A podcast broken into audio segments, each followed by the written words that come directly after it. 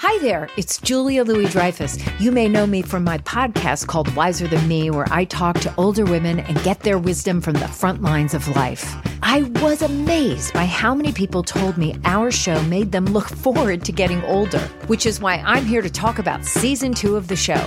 Sally Field, Billie Jean King, Beverly Johnson, Ina Garten, Bonnie Raitt, just to name a few.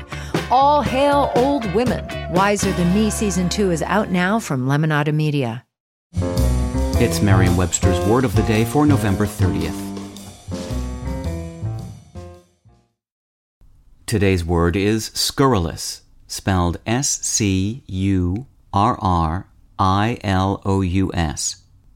Scurrilous is an adjective that means using or given to coarse language.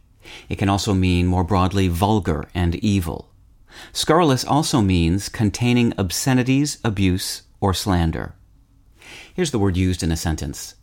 The actor publicly apologized to his young fans for his scurrilous tweets. The word scurrilous and its much rarer relation scurrile, spelled S C U R R I L E, which has the same meaning, comes from the Middle French word scurrile. The Middle French word, in turn, comes from the Latin word scurrilis, from scurra, which means buffoon or jester. Fittingly, 18th century lexicographer Samuel Johnson defined scurrilous as using such language as only the license of a buffoon could warrant.